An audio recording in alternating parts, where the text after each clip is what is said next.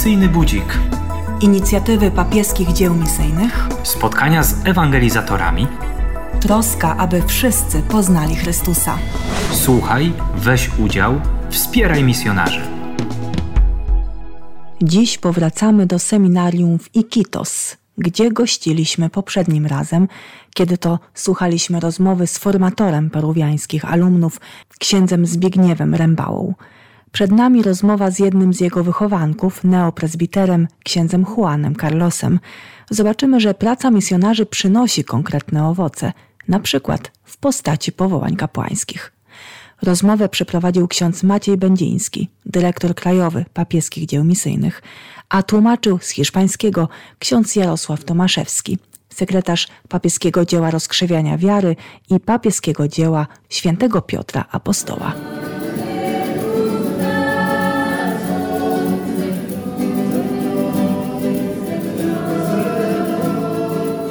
Dzisiaj naszym gościem jest e, ksiądz Juan Carlos, wykształcony w seminarium Iquitos w Peru. To seminarium jest wspierane od 10 lat duchowo i materialnie przez papieskie dzieła misyjne w Polsce.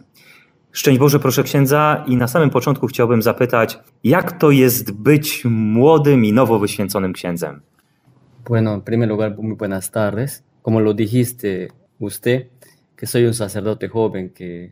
Na początku serdecznie pozdrawiam wszystkich. Tak jak y, zostało to powiedziane, rzeczywiście jestem księdzem młodym. Za kilka tygodni skończę dopiero pierwszy rok kapłaństwa. Miałem dobrego kierownika duchowego, który jasno mi stawiał sprawę, mówił, że pierwszy rok kapłaństwa jest decydujący, rozgrywający przyszłość. Oczywiście trzeba zawsze y, szukać formacji, nigdy nie zaniedbać wewnętrznego wzrostu, ale w tym pierwszym roku już się rozstrzyga to, kim będzie przyszły ksiądz, żeby miał dużo cierpliwości, roztropności w budowaniu tego, co nadejdzie. Opatrzność y, zawsze nam towarzyszy, bez najmniejszych wątpliwości. Oczywiście w tym pierwszym roku miałem już wiele zaskoczeń, ale nie lubię nazywać y, zaskoczeń słowem przeszkoda. Wolę nazywać zaskoczenia, które przychodzą, zmiany planów, słowem wyzwanie. W tej chwili pierwszą moją pracą, zajęciem, służbą jest praca duszpasterska w oddalonej od miasta wiejskiej parafii, gdzie taką no, trudnością sporą jest zjednoczyć ludzi, bo są rozproszeni w swoim świecie, żyją też daleko od centrum parafialnego, a więc jest to wyzwanie, żeby jakoś pozostawać z nimi w kontakcie. Osoby, którym służę w mojej parafii, w 90% są osobami prostymi, bez większej edukacji, ale muszę stwierdzić, że mają ogromne serce, dlatego nie tyle w kontakcie z nimi stawiam na jakieś wysokie wymagania, co pierwszy serdeczny ludzki kontakt. Wspólnota, w której teraz żyję, parafialna, cechuje się tym, że zawsze traktuje księdza jako kogoś, kto wie więcej, ma, ma większą wiedzę duchową. Nie traktuję tego jako jakiegoś wyniesienia, ale na pewno jest to ten motyw, który sprawia, że w ten sposób mogę im lepiej służyć. Depende del, del sacerdote.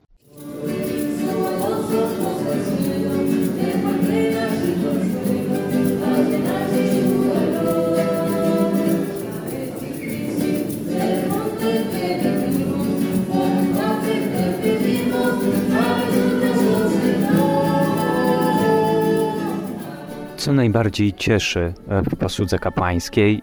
Jakie są radości, ale jakie też trudności? La alegría más grande es cuando las personas de tu comunidad, por ejemplo, la experiencia que tuve. Muszę powiedzieć, chociaż to może niełatwe, że największą trudnością, czy nawet przeszkodą, użyjmy tego słowa, no jest rodzina.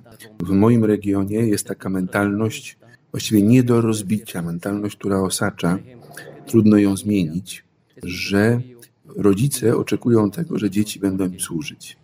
No i teraz odejście do, do stanu życia księdza jest co, czymś nieprzekraczalnym dla ich mentalności. To dziecko w tym myśleniu tutejszych mieszkańców ma służyć im do końca życia. To jest coś egoistycznego, że rodzice chcą zatrzymać dla siebie dziecko, żeby im służyło, jakaś forma egoizmu. Bardzo trudna inna rzecz, inna przeszkoda, która jest bardzo trudna do pokonania, to jest stan ubóstwa, który panuje wokół, ale osobiście nazwałbym ten stan ubóstwa raczej chaosem, czymś nie do uporządkowania. I czasem człowiek, który wstępuje do seminarium, ten stan ubóstwa, czyli chaos, przynosi ze sobą i nie umie tego uporządkować, A są też tacy, którzy przez tę mentalność zaborczości rodziców, że mają im służyć do końca, mimo że czują powołanie, nie potrafią tej mentalności przezwyciężyć. W jakim wieku odkryłeś, że będziesz księdzem i co ci w tym pomogło? Yo eh, nací en San Martín. A los 10 años me gustaba la aventura.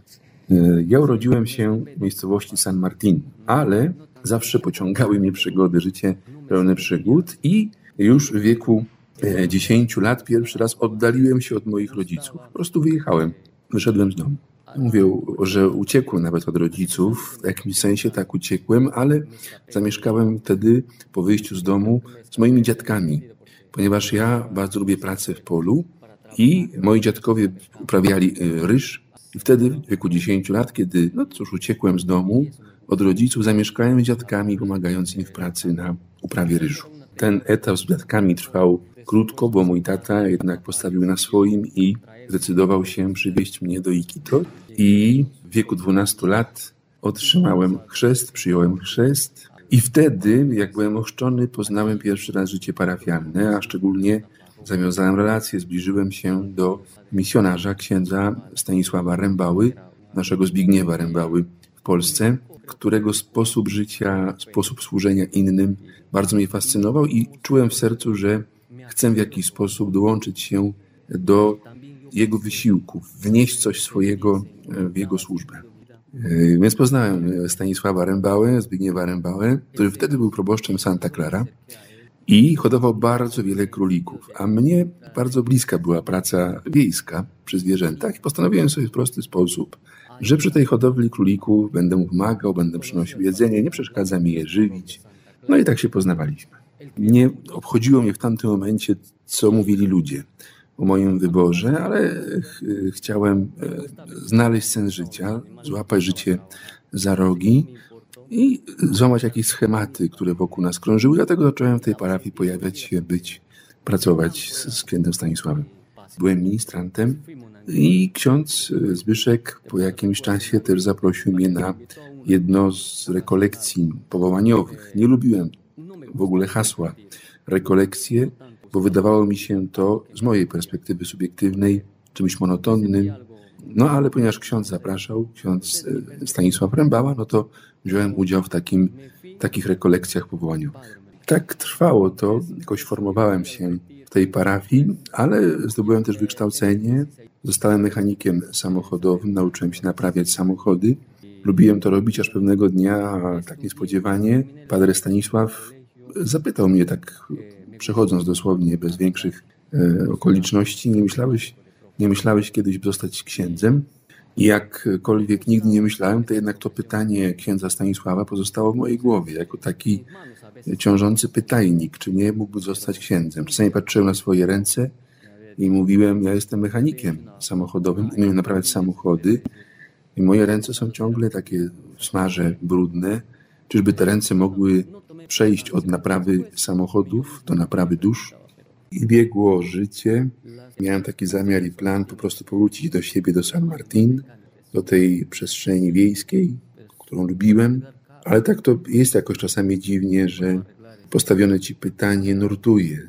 Pracuje samo z siebie, chociaż nic nie robisz, masz pozornie inne plany, ono pozostaje w tobie, nie daje ci spokoju. I tak było ze mną z tym pytaniem o powołanie do bycia księdzem. Zdecydowałem wtedy, mimo tego głosu nurtującego wewnętrznie, jednak wracać do swojej miejscowości. Kosztowało mnie bardzo dużo opuścić Iquitos i wrócić do San Martin, również dlatego, że w ojcu Stanisławie widzę człowieka godnego zaufania.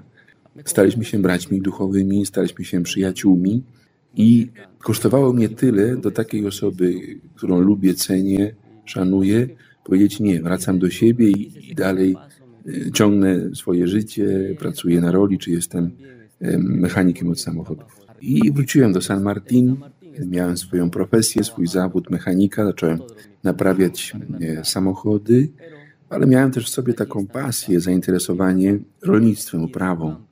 I tam mieszkał mój tata, który miał takie malutkie poletko, gdzie sialiśmy ziarno, zbieraliśmy jakieś rzeczy. I ja w tygodniu naprawiałem samochody, a w niedzielę e, zawsze chodziłem na pole ojca i tam pracowałem. Aż wydarzyła się taka jedna sytuacja, której nigdy nie zapomnę, bo na polu mojego taty absolutnie nie ma żadnego sygnału telefonicznego. Nie dochodzi żadna wiadomość, nie ma połączeń. I pewnej niedzieli udałem się na pole, jak zwykle, z narzędziami, żeby pracować, i nagle otrzymuję, a minęły dwa lata, jakieś połączenie telefoniczne w miejscu, w którym absolutnie nie ma żadnego zasięgu. Tym, który dzwonił, był ojciec Stanisław Rębała, który jakoś do mnie tęsknił. Tak mnie to uderzyło w serce, że to on do mnie dzwoni, chociaż ja mogłem do niego zadzwonić, któremu zawdzięczałem. Wtedy mi się wydało e, w tym momencie, że może on mnie bardziej kocha niż ja jego, że jestem niewdzięczny, ale to, co najbardziej wtedy mnie uderzyło, poruszyło i przeszyło zupełnie, to, że na polu, na którym nigdy nie otrzymałem żadnego SMS-a, nic nie dochodziło, nagle pojawił się zasięg. Ktoś do mnie dzwoni i to Padre Stanisław. Do dziś nie wiem, skąd się pojawił zasięg na polu, ale był tak poruszający, że postanowiłem odwiedzić Padre Stanisława w Iquitos. Przyjechałem do Iquitos i się okazało, że zostałem w tym mieście od tamtego momentu, po zasięgu na polu, na którym nie ma żadnego zasięgu, aż do dziś. Ja wierzę w to, że w moim życiu zawsze działała opatrzność. Bo kiedy przyjechałem odwiedzić go po tym telefonie na polu, on już nie był proboszczem Santa Clara, tylko był rektorem seminarium. No i tak zaczęło się to działanie, które doprowadziło mnie do tego, że dzisiaj jestem księdzem i jestem w tym miejscu, w którym jestem.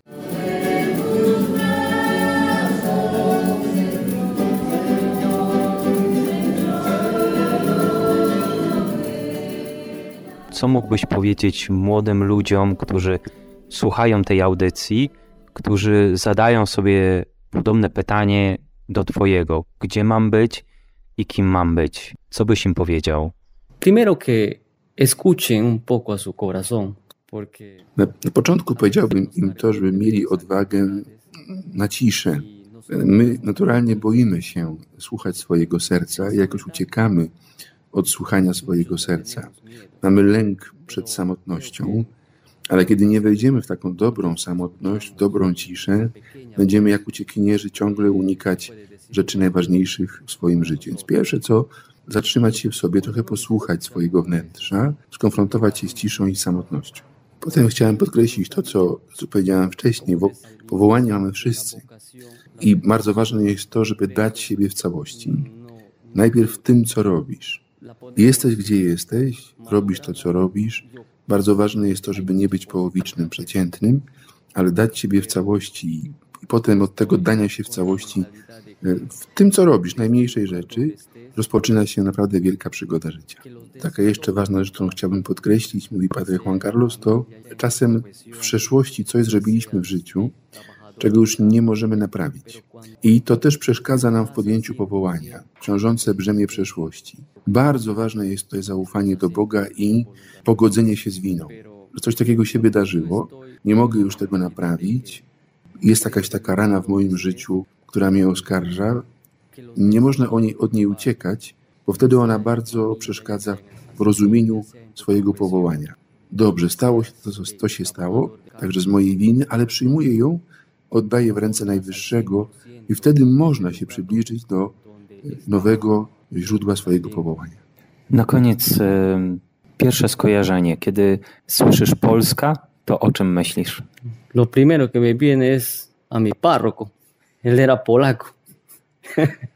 Pierwsze, co przychodzi, to mój proboszcz, o którym mówiłem, to był Polak. Pero hay algo también que en la formación, en el seminario donde estuve, Ale też więcej, bo w miejscu, w którym się formowałem, połowa wychowawców to byli Polacy. Jest coś w tej w polskim stylu formowania dusz, co odcisnęło na nas coś bardzo pozytywnego w dobrym sensie. Jest coś specyficznego, coś, co jest jakimś duchem polskim w formacji, natomiast na dnie tego, u korzenia tego jest coś bardzo ważnego dla nas, co nazwałbym zaufaniem.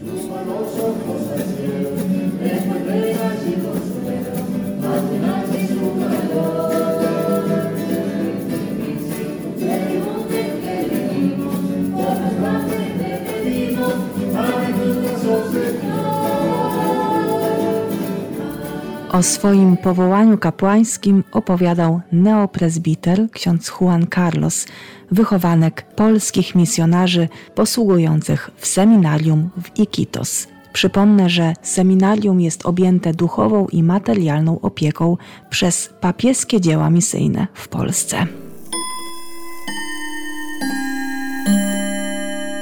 Misyjny budzik.